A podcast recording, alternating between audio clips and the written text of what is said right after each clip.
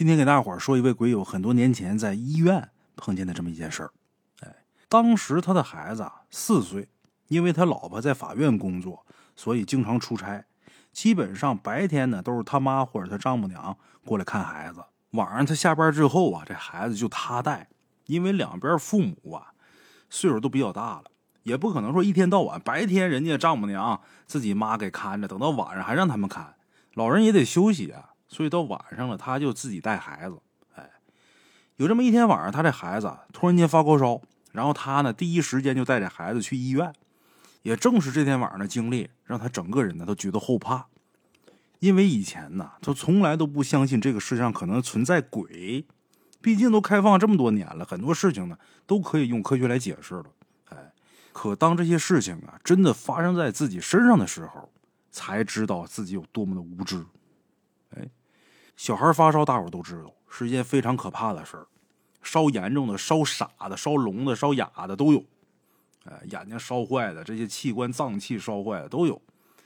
就是因为有这种意识，所以说他发现孩子高烧的时候啊，对于他这种新手老爸来说，是一件特别着急和慌乱的事儿。哎，因为这孩子平时特别懂事，基本上不会特别哭闹。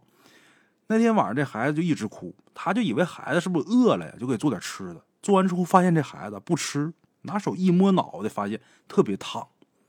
一摸孩子脑袋特别烫，他想都没想，第一时间赶紧带孩子去医院。在路上，他想给他老婆打个电话，就说一声哈。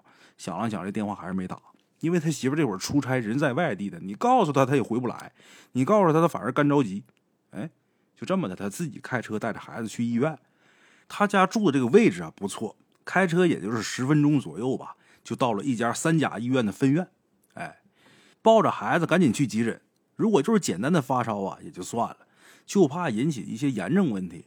哎，半夜嘛，急诊这边也没有专门的儿科方面的医生，然后那大夫啊就直接建议他说：“你赶紧带着孩子去儿童医院，省得再引起什么别的问题。”他也是想都没想，直接带着孩子就往儿童医院跑。路上呢，还得安慰这孩子，孩子这会儿哭啊闹啊，这真让他体验了一下什么叫心力交瘁啊！哎，半夜路上车少，也就半个小时左右就到了儿童医院了。他当时没想太多，直接就下了这儿童医院的地下停车场了。哎，地下停车场里边这光亮啊不足，这是正常现象啊。车位还是有的，特别多，很充足。他把这车就停靠墙的那个位置了，旁边就是另一个停车区域啊。他下车对面就是电梯，这挺方便的。他抱着孩子，赶紧就进了电梯，上了一楼。这电梯门刚打开，他就看见医院那种标记着安全出口的灯。本身是晚上嘛，周围这光亮就不是很充足，尤其是医院这种灯啊，好像都散发着那种绿色。哎，他也就是看一眼，心里边想的全是孩子的问题，抱着孩子赶紧找急诊去看病。电梯外边呢是一个走廊，他走的很快啊，不想耽误时间。正好在这走廊里边走的时候，迎面过来一位老人，一看是一位老奶奶，怀里边抱着一个孩子。他怀里边抱那孩子也不哭，就在这老奶奶怀里边睡觉。哎，从打他身边快步走过，也没什么特殊交流，大概走了能有快十米的距离吧。他突然间回过头，跟老奶奶说了一句话：“大娘，这医院急诊往哪边走啊？”他为什么叫大娘呢？这原因很简单，虽然说这老太太看着岁数挺大，但是也不好判断年龄，叫大娘呢也尊重一点。哎，大娘。这急诊在哪边啊？他就是顺嘴呀，这么一问，万一说走冤枉路耽误时间，顺嘴一问，这老太太看他一眼呢，也没说太多话，就说了一句在九楼。说完之后呢，这老太太转身就进了坐电梯那区域了。其实他当时啊，哪怕是思考一下，也不至于上什么九楼，因为急诊一般都在一楼，怎么可能在那么高的楼层啊？他当时也没想那么多。注意力全都在孩子身上，何况这会儿有人告诉他，所以他第一时间呢就又往电梯那边走回来了。刚到电梯这边，之前乘坐的电梯啊已经关上门了，电梯上的数字啊开始不断的增加，应该是那老太太抱着孩子上楼了。他呢也就坐了另外一部电梯，带着孩子往上面走，眼睛还盯着数字呢，想着赶紧到九楼。等到了九楼之后，这电梯门一开，他抱着孩子刚一出去，就打了个寒战。怎么的呢？气温太低了。明显变冷了，而且整个楼层啊，除了孩子的哭声之外啊，一点动静没有。除了他家这孩子哭，什么声都没有。楼道里边亮着灯，他抱着孩子，皱着眉头，缓慢的往里边走，有点懵。旁边都是小房间，也没有牌子。好在在拐角的地方啊，亮着灯，他就以为是急诊台什么的呗，就赶紧走过去了。可刚走到拐角那地方，后背唰的一下，让这冷汗就给踏透了。之前慌乱的情绪全都消失不见了。那亮光那地方，不是什么导诊台，是一个灯牌上面三个大字“太平间”。这不是说小说呢，鬼友没有任何夸张，当时大脑一片空白，这人就懵了。再一想，整个楼层一个人都没有，散发着阴冷的气息，就这孩子，就自己家孩子这哭声啊，在不断的回荡，多吓人呢，相当可怕的一件事了。停顿了有一两秒钟。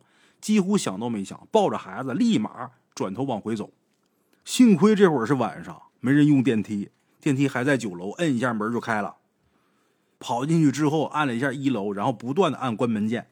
就在关门的那一瞬间，他抬头看了一眼前面，之前跟他擦肩而过的那老太太，好似出现在远处那拐角的位置，还对他轻轻的挥了挥手。原本在他怀里边没有任何反应的那孩子，好像是转过头还冲他笑了笑。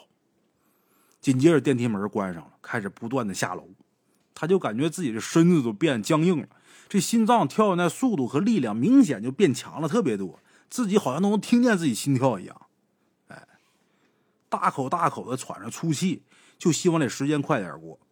等电梯门再一次打开的时候，这会儿已经是一楼了，心里边那担忧呢也消失不见了。他当时特别担心这电梯门一打开又重新回到九楼。他小时候经常听老人讲啊，什么被鬼遮眼的、鬼打墙这种事儿，他早就把这些故事啊遗忘在角落里边了。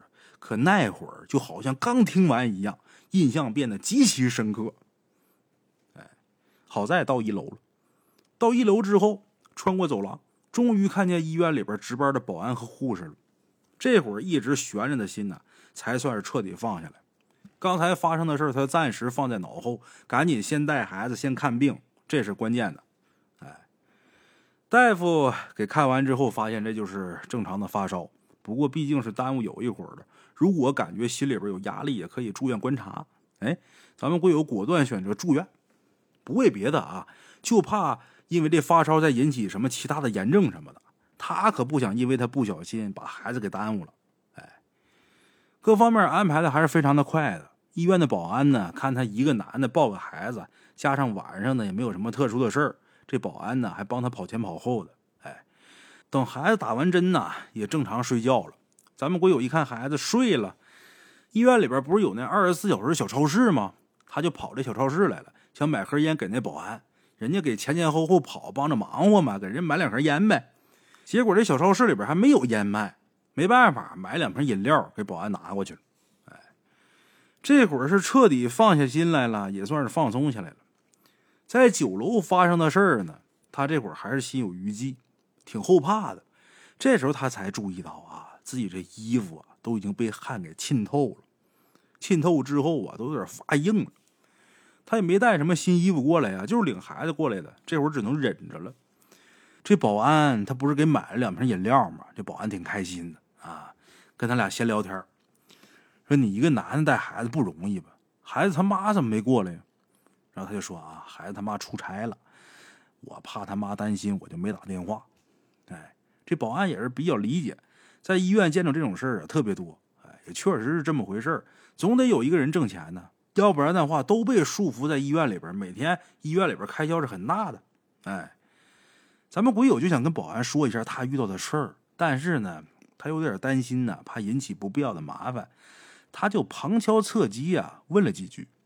他说：“哥们儿，我在电梯里边看，咱这医院有九层楼呢，我还真没想到啊，这儿童医院也这么大啊。”这保安这会儿笑了：“嗨，咱这毕竟是省会城市嘛，哎，儿童医院那孩子生病了，基本都往那边来，但绝大多数都是病房什么的，真正看病的就是一二三楼这三层。”咱们会有点点头啊，他这会儿就仔细观察这保安的神情。那个，那咱这酒楼是干什么的呀？保安听完他这话之后，这表情明显有点不舒服，但还是说了啊：“太平间，酒楼是太平间，但是酒楼基本上没人往那边去，咱保安巡逻也不上上面去，也不是说有什么，就是单纯的觉得那地方不太吉利。哎，以前的医院太平间不是在地下就是在顶楼，现在绝大多数医院呢也没有太平间这种地方。”要真死人了的话，除非特殊情况，基本上都是殡仪馆就接走了，直接就送火葬场了。那边你是火化呀，还是暂时冷冻，那就不是咱医院管的事了。哎，说完这些之后，咱们鬼友把这话题呀就转移到别的话题上面了。聊了一会儿之后，他就回病房了。哎，孩子这会儿睡得呀特别香，但是咱们鬼友睡不着，脑子里边全都是酒楼的事儿。要不是孩子的问题，他绝对不会在这个医院继续待下去。哎，他这会儿只能想着是不是幻觉呀什么的。哎，就那天夜里边，因为孩子这事儿，再加上经历了酒楼的事儿，真可谓是身心疲惫呀，几乎是趴在孩子那病床边就睡着了。正睡着呢，隐约间他好像就听见外边这走廊里边似乎有人在走动，这声音哈也不是说高跟鞋。就是很普通的鞋，还有很轻微的跟地面摩擦的那感觉，哎，迷迷糊糊睁开眼睛，心里边想着谁呀这么没道德呀，大半夜的还走来走去的。一开始他也没理，心想着过一会儿就好了呗。谁成想啊，就好像没完没了一样，总在他房间门口徘徊，就那么走。这个病房只有他跟孩子，其他病床都是空的。揉揉眼睛站起来，看看到底怎么回事。打开门出去看一眼，一个人都没有。他心想，可能是护士巡夜啊，现在不知道在哪个病房了呗。一看没人，又回到自己这个房间。哎，看孩子睡得特别香，他就到旁边这个空床位啊睡觉。没病人的时候，旁边这个床可以随便用啊。躺那之后，迷迷糊糊又一次睡着了。很快，那声音啊又出现了。这回呀，他真有点不爽了。大伙都知道，人在疲惫的时候，有人捣乱是非常生气的一件事啊。说白了就是困急眼了。穿好鞋直接走出去。他心想，如果不是护士或者保安，我肯定得好好跟他理论理论。结果出去一看呢，还是一个人都没有。憋一肚子气，把门关上。还没等他回到病床上躺着呢，当当当，敲门声。声音不是特别大，但是听得特别清楚。他心想：“还他妈上门了！”猛然打开门，刚要准备开骂，嘴张的挺大，但是一句话都没说出来，甚至有点不敢相信自己看见的，一股身体连带着脸都发麻的感觉出现了。看见什么了？眼前站着的正是之前碰见的那老奶奶，怀里边还是抱着那个孩子。这老太太没什么表情，看着他，孩子。你住这儿啊？吓坏了，还没等他喊出来呢，眼睛睁开了，眼前没有什么老奶奶跟孩子，就是白色的天花板。他做了个梦，这会儿外边天已经开始微亮了，做了个噩梦，悬着的这心呢也总算是放下来了，重重的吐一口粗气。好一会儿，他坐起来，坐起来之后才发现，本来湿了又干了的衣服，这会儿又全是冷汗，就连他躺那病床上都全是汗水那印儿。哎，但是还是松了一口气，最起码知道自己就是做了个噩梦，而不是因为其他原因。这总比梦里面那事儿真的发生的要好很多呀。至于为什么会做噩梦，当时呢，他归结于日有所思，夜有所梦。碰见了那么吓人的事儿，总得有点后遗症吧？至于床上那痕迹呢，老老实实的跟人家护士说抱歉呗。哎，这回这衣服啊必须得换了。这会儿天也亮了，直接给他妈打了个电话，然后又跟丈母娘说了孩子生病这事儿。就这么的一大早，家里边他爸、他妈、他老丈人、他丈母娘全过来了，还带了他跟孩子换洗的衣服，还有吃的。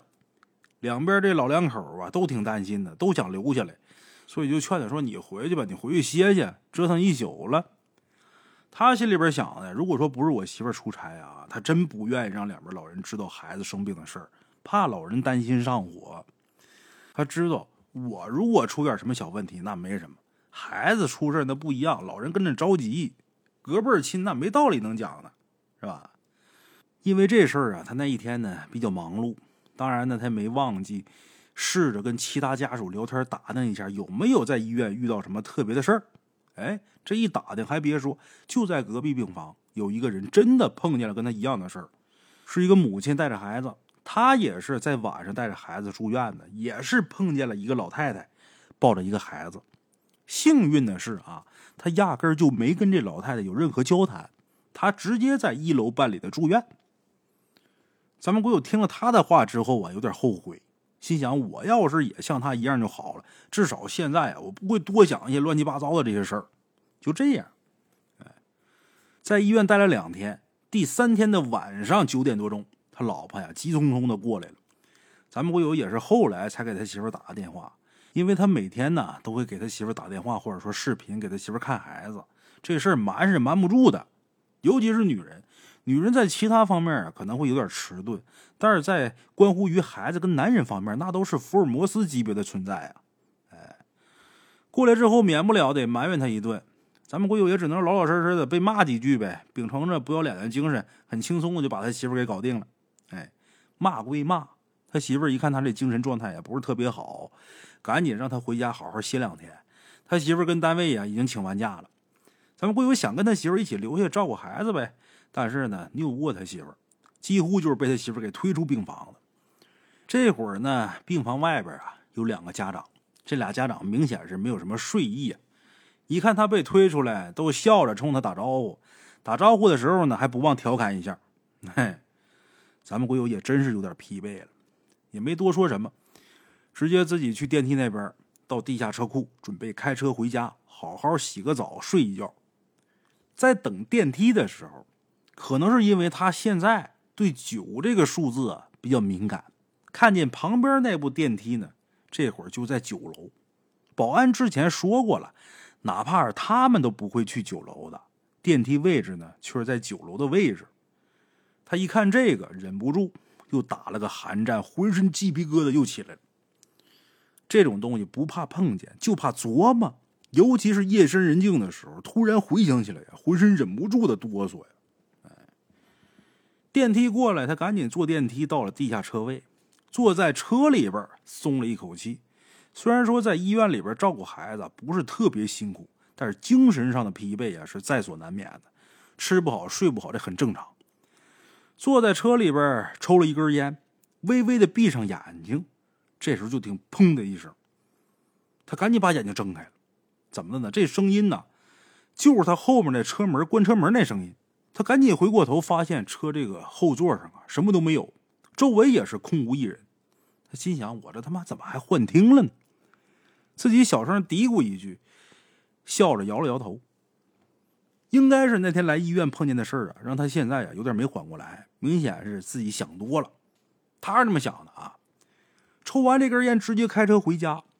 车来到外边，把车窗打开。这会儿正是夏天，哪怕是晚上呢，也有点闷热。但是把这窗户打开，透透气，感觉还是挺好的。但就在他开车开到一半的时候，他却感觉有点冷，好像车里边开了空调一样，甚至说比空调还凉多了。微微抬起头，透过后视镜看了一眼。后边空空荡荡，什么都没有。微微皱了下眉头，接着往前开，没一会儿就变得正常了。温度什么都正常了，自己也不觉得凉了。这个小插曲啊，倒也没有对他有任何影响。本身他这会儿就比较累，他也没有那时间专门去想是怎么回事，直接开车回到家里边。回家之后啊，洗了个澡，整个人的状态呀恢复了不少。在家里边跟在医院。可能是你做的是一样的事儿啊，但是呢，在家里边就会让人心安，感觉完全不一样。打电话跟媳妇儿说了一下，我到家洗完澡了啊，我得好好睡一觉。本来想好好睡一觉，可是这一晚上啊，做了好几个噩梦。一大早起来，身上这个累呀，有一点不想起来那想法。来到洗手间洗漱的时候，看了一眼镜子，把自己都吓一跳，黑眼圈特别严重，整个人好像都瘦了一圈一看这有点懵了呀。昨天晚上我回来的时候还挺好的，怎么就这一宿就这样了？是不是昨天晚上我回来太晚了，我自己也没有特别注意呀？累归累，怎么整啊？还得上班，因为孩子住院呢，他请了几天假。现在媳妇儿回来了，他该上班得上班啊。刚到单位，他同事们都吓一跳，说：“你这个脸色怎么这么难看呢？整个人都瘦了一大圈儿。”有两个有孩子的女同事啊，还说他说你呀，就是没经验。要是带孩子带的特别熟练啊，不至于这样。这回你知道咱女人带孩子多么辛苦了吧？笑了笑，点点头：“是是是。”领导一见他这样啊，还跟他说：“你赶紧的。”别上班，赶紧回家再休息一天。你把状态调整调整。这这这哪行啊？这一看这没休息好啊！领导是这么说的，但是他没干，他没回去。他心想啊，我不在单位的时候啊，我手头的工作都是交给其他同事来做的。我如果再休息下去，那搭的人情可就大了。哪怕是关系再好，也不能这么干。哎，就这么的上了一天班，直到他下班回到家里边。专门动手做了他媳妇跟他孩子爱吃的东西，然后准备准备去医院。开车到医院，又把车停在之前停车的那个位置，还挺方便。拿好东西下车，锁车的时候，他发现这车呀怎么都锁不上。转了一圈才发现后门竟然没关严。可是他压根就没有开过这车的后门，怎么就没关严呢？这会儿也就是单纯想了一下，直接锁车来到住院的地方，跟他媳妇儿、孩子一起吃饭。孩子这状态呢，这会儿变得挺好的。他媳妇跟他说呀，后天就能出院了。他点头答应说：“那个后天我来接你们。”哎，其实这个医院的医生啊，早就建议可以出院了。咱们会有想的是，别有什么后遗症，还是稳妥一点啊比较好，就是多花点钱住院呗，无所谓了。哎，陪孩子玩了一会儿。又跟他媳妇儿啊，还有其他家属在外边聊了聊天差不多晚上十一点多吧，他跟另外一个送饭的家属俩人一起呢，又到了地下停车场。这个家属他停车这位置也不远，然后他说呀：“我得收拾收拾车。”然后咱们鬼友说呀：“我也得收拾收拾车。”为什么呢？他车里边这会儿垃圾不少，收拾干净了，好等后天。接他媳妇儿孩子回家呀，要不然接他媳妇儿的时候肯定得被骂呀。结婚大伙儿都比较理解他这想法啊，要不然媳妇儿肯定得说去啊，你这太邋遢了，这个那个的。哎，我赶紧收拾出来吧。四个车门外加后备箱全都打开了，没两分钟，那个家属跟他打声招呼啊，开车先走了。然后他呢，点头看着人那车离开，自己继续闷头收拾。就这时候，砰的一声，副驾驶的车门突然间关上，他都被这声音给吓了一跳，这脑袋呀差点就磕到后备箱那盖上。走过去，正常把车门啊再次打开。这车门有风的时候，或者是没有完全打开的时候，确实容易出现这种事儿。做完这一切，又来到后边继续整理后备箱，也就是三两分钟左右，砰的一声。副驾驶后面这车门又关上了，那声音就好像是有人坐在里边，顺手把门给带上一样。那声音，砰，力气刚好。因为第一次的时候，他专门注意了一下，每个车门都已经开到了极限，哪怕是有微风，在没有强大外力的作用下，这门根本是不可能关上的。何况这是地下停车场，哪来的风啊？旁边就是墙，哪怕有风，那也被挡住了。猛然间，又想到酒楼那老太太了，顿时这会儿自己变得有点心虚。有一句话说得好，可以心虚，但是不能表现出来。没碰到鬼倒是无所谓，如果真碰见鬼了，必须得装作十分强硬的那个样越是硬气，鬼才会远离你。都说鬼这东西典型的欺软怕硬啊。这些都是他听别人说的，不管是真是假吧，这么做总归是没有任何问题的。他还故意啊，皱了皱眉头，好像很生气一样啊。谁这么不懂事啊？大半夜不好好睡觉，没工夫跟你闹啊！说话间，他还来到车前面，左看右看，确定一下有没有人，包括隔壁的那位置他都看了，别真藏人，自己再误会了。为什么？因为这是儿童医院，有不听话的熊孩子故意这么吓唬人，也是有可能的呀。哎，看完之后发现连个人影都没有，这会儿心里边凉半截子，心跳又快了不少。走过去，又一次把车门打开，这回他也不收拾了。干脆就站在车前面，好好观察一下，到底是哪儿出问题了。就那么瞪眼看，看了足足有几分钟，一点动静都没有。这会儿他心里边特别纠结，心想：如果碰见一次这种问题也就算了，关键是这段时间一直都这样，这也太倒霉了吧！碰见鬼我认了，可是天天碰见，他妈太欺负人了，心里边也生气。正生气的时候，旁边正好。电梯那边有动静，下来一个人往另外一边的停车区域走，他就回头看了几秒钟，就这时候砰的一声，那熟悉的声音呢又一次出现在他耳边，猛然转过头盯着自己车，这一次是驾驶位后边的那车门又关上，绝对有问题，深深吸了一口气，想都没想，直接开骂，骂的相当难听了，连家乡话都蹦出来了。听老话讲啊，你骂的越狠，鬼也就离你越远。哎，汤汤汤，这通卷的。之后走过去，打开车门，把所有垃圾收拾好，直接扔垃圾桶。整个过程啊，他嘴就没闲着。如果这时候有人呢从他旁边路过的话，肯定得把他当成神经病，能离他多远就得有多远。来到车上，直接开车回家。来到他们家楼下，他还是心有余悸，心想。还是不能把这些碰见的事跟他媳妇或家人说，为什么？如果说了的话，一方面怕他们害怕，另一方面呢，也会让他们有心理负担。不能跟家人说。正好啊，在他们家附近有个好兄弟也在那边住，他直接就给这兄弟打电话说：“出来，咱俩一起喝点。”他这兄弟倒是想都没想就直接同意了。结婚之前呢，他们俩几乎是几天就聚一聚，现在结婚之后有孩子。去的机会啊就比较少了。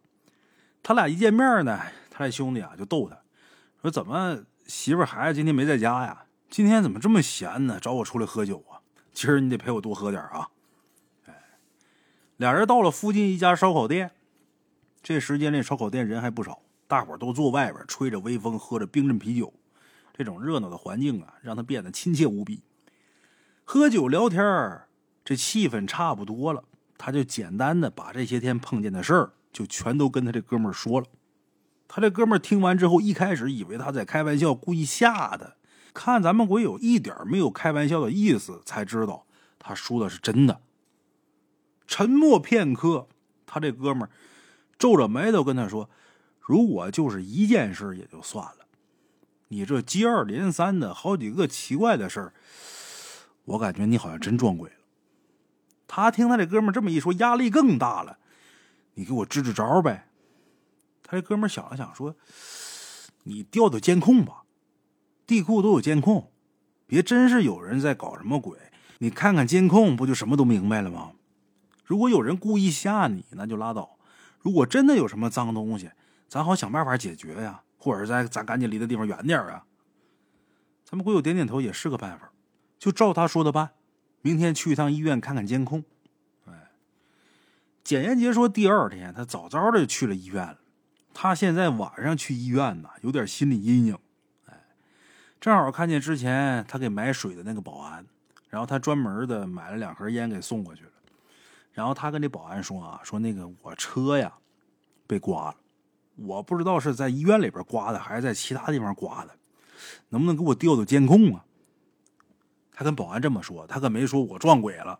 哎，这要说出去，还不得把你送精神病院去？他跟这保安熟，再一个是给调监控，这也是保安的职责所在嘛。哎，在去监控的这路上，他跟保安呢就多聊几句。他问这保安说：“这医院是不是有过一个老太太跟一个孩子？老太太抱个孩子，整天在医院里边走。”这保安直接就说是。说完之后还好奇呢，说：“那都是之前的事儿，你怎么知道的？”他们会说：“啊，那个我之前也来过，碰见过他们啊。”算是找了一个比较合理的借口。这保安也没细琢磨他话啊，然后就说：“嗨，那孩子出生就有先天性心脏病，没多长时间就死了。他那个奶奶呀，是看着这孩子死的。这孩子一死，老太太急火攻心，没抢救过来，这一下老太太也没了。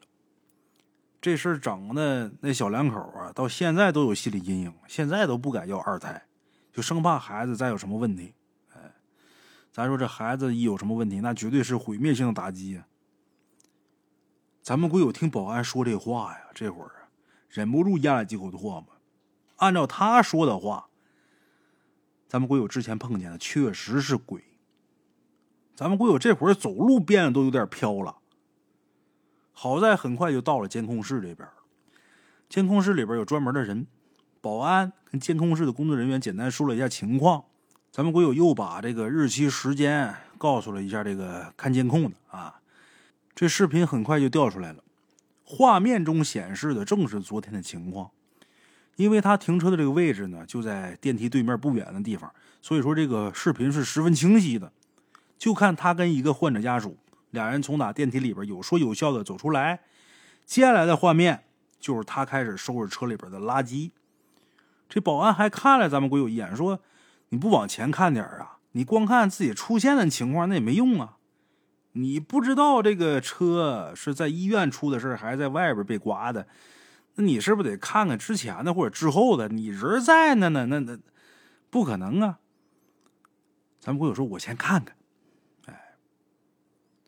这保安也没说什么，那你看吧。画面中，鬼友一开始很正常，很快，一个穿着白色连衣裙的女的。从那不远处走过来了，画面不是很近，看不清这脸，这脸特别模糊。白衣服这女的直接坐到了他副驾驶的位置，顺手把门就关上。这时候咱们鬼友正在后边整理垃圾呢，听见关门的声音，他还探出脑袋看了看。咱们鬼友在监控里边看见这一幕啊，他这会儿脸都白了，惨白无比，因为他当时压根就没见过这个白衣服女的。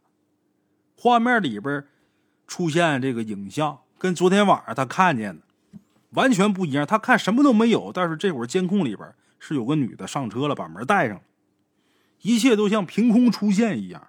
鬼友这会儿张着嘴，一句话都说不出来，甚至感觉自己都忘了呼吸了。看画面里面，他走到副驾驶那个位置，打开门，白衣服这女的从那车上走出来了。接着，咱们鬼友来到后边。继续整理车里的垃圾，看这女的又坐到副驾驶后面那位置，再一次伸手把车门关上了。接下来的画面也是完全相同。咱们鬼友开后车门，四周张望一下，又来到前面开始盯着车。而这女的呢，又从打车上走下来，盯着他。看见这一幕，咱们鬼友这会儿冷汗呢，顺着脸就下来了。也不知道这女的到底在看什么，为什么那么一直盯着他？咱们鬼友也从来没见过他。又看这女的再一次来到主驾驶后面那个位置，在咱们鬼友回头的时候，车门砰的一声又关上。咱们鬼友知道他骂骂咧咧走过去打开车门，把垃圾扔出去的时候，这女的从那车里边又走出来了。而咱们鬼友呢，则是坐回到驾驶位开车走了。整个过程，这女的的眼睛一直在盯着他，盯着他离开的方向。咱们鬼友深深的吸了一口气，坐到旁边的位置上喘着气，心里边想：这他是下来了，多亏他多开了几次车门，要不然的话，他坐在车里边，真不知道要跟他到什么地方。会不会直接跟他到家里边？他心里边想着，骂人真是一点作用没有啊！因为他在骂的时候，那个白衣服的女的一直站在他旁边，一点反应都没有。哎，这时候他突然间想起来，他老婆过来替他的那天晚上，他在车上好像听到了关门的声音。想到这儿，一阵后怕，这个情绪呀，充满了整个身体。甚至说说话的时候都有点结巴，他又让工作人员把那天的监控再调出来。哎，那天的监控还是他从打电梯里边走出来。这一次啊，他是直接走上车，然后在车里边抽烟。这时候，一个白色的身影再一次出现在画面之中。这白衣服的女的直接坐到后边，把车门关上。鬼友看见这一幕，头皮发麻呀，真跟他想的一模一样啊！他第一次他老婆唤他，他回家的时候，真把这女鬼带回去了。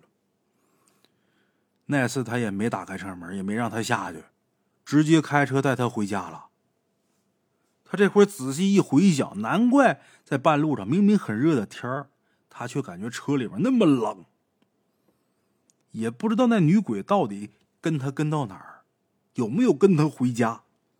很有可能是跟他回家了，因为那天晚上啊，他做了好多噩梦嘛，第二天都不爱起来嘛。第二天起来一照镜子，把自己都吓一跳。好吧，看完监控。保安感觉到咱们鬼友这异样了，就问他你怎么了？咱们鬼友这会儿手都直抖，摆摆手说：“嗯，没事儿。”强忍着害怕的情绪，从他监控室走出来，来到医院外边。一开始啊，一根接一根抽烟，这思绪简直就是一团乱麻。他不知道是这个医院的问题，还是他自己的问题。到这会儿，他也没敢把这事跟他媳妇儿说，生怕他媳妇儿啊。有任何担忧，接连抽了五根烟，嗓子有点疼了，才没再继续抽。来到楼上，跟他媳妇儿说：“呀，咱今天就出院吧，正好今天有半天假，要不然明天呢还得专门请假。”他媳妇儿也没多想，就同意了。咱们鬼友心里边想，早点回家，以后尽量别过来，就应该没问题了。哎，很明显呢，他想的太简单了。回去之后，他几乎每天都在做噩梦，连续几天下来，开始对他的生活呀造成很大影响。他老婆倒是一直在安慰他说：“你是不是工作压力太大了？”尤其是那天晚上，他趴在窗户上抽烟，隐约间，他似乎在楼下看见了之前那道白色的身影。总这样不行啊！把这事儿又跟他之前跟他一起喝酒那哥们说了一下。而且把看监控画面的事儿也详细的跟他这哥们讲了，跟他哥们商量能不能想想办法啊！我现在是没招了。他这哥们说：“你呀，等我几天。”哎，怎么的呢？他这哥们老家那边啊，有个先生，好像会看这方面的事儿。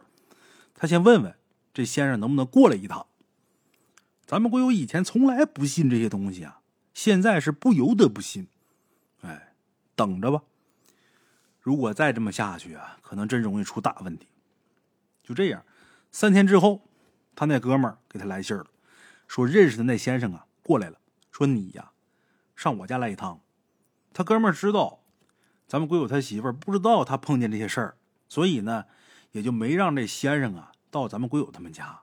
他这哥们儿直接把先生就接他家里边去了，然后再把咱们鬼友也叫过去。哎，就这样，咱们鬼友到他家的时候啊。看到了一个老人，看岁数啊，七十多岁吧，在沙发上坐着，穿的什么衣服呢？穿着打扮就是农村那种很朴实的衣服。在咱们鬼友认知当中啊，他还以为是比较仙风道骨的那种感觉，或者说穿着道袍一类的呢。哎，后来他才知道，真正懂这些事儿的人呢，都是非常普通的，绝大多数的时候啊，也都是给人看房子、迁坟一类的事儿。有病呢。他会建议你去医院里边看病，不会什么事都往特殊了弄。像城里边走街串巷穿着道袍呢，大多数都是骗子。哎，这先生刚看见咱们鬼友就说：“你呀，现在霉运缠身。”这事儿可能是咱们鬼友这哥们儿之前跟先生说了呗。哎，咱们鬼友也简单把他的事儿呢跟先生说了一遍。先生点点头，看着他说：“你这事儿啊，不是因为在医院。”你这事儿应该是在别的地方出的。你现在霉运缠身，医院本身就阴气特别大，所以呢，出什么事也不奇怪。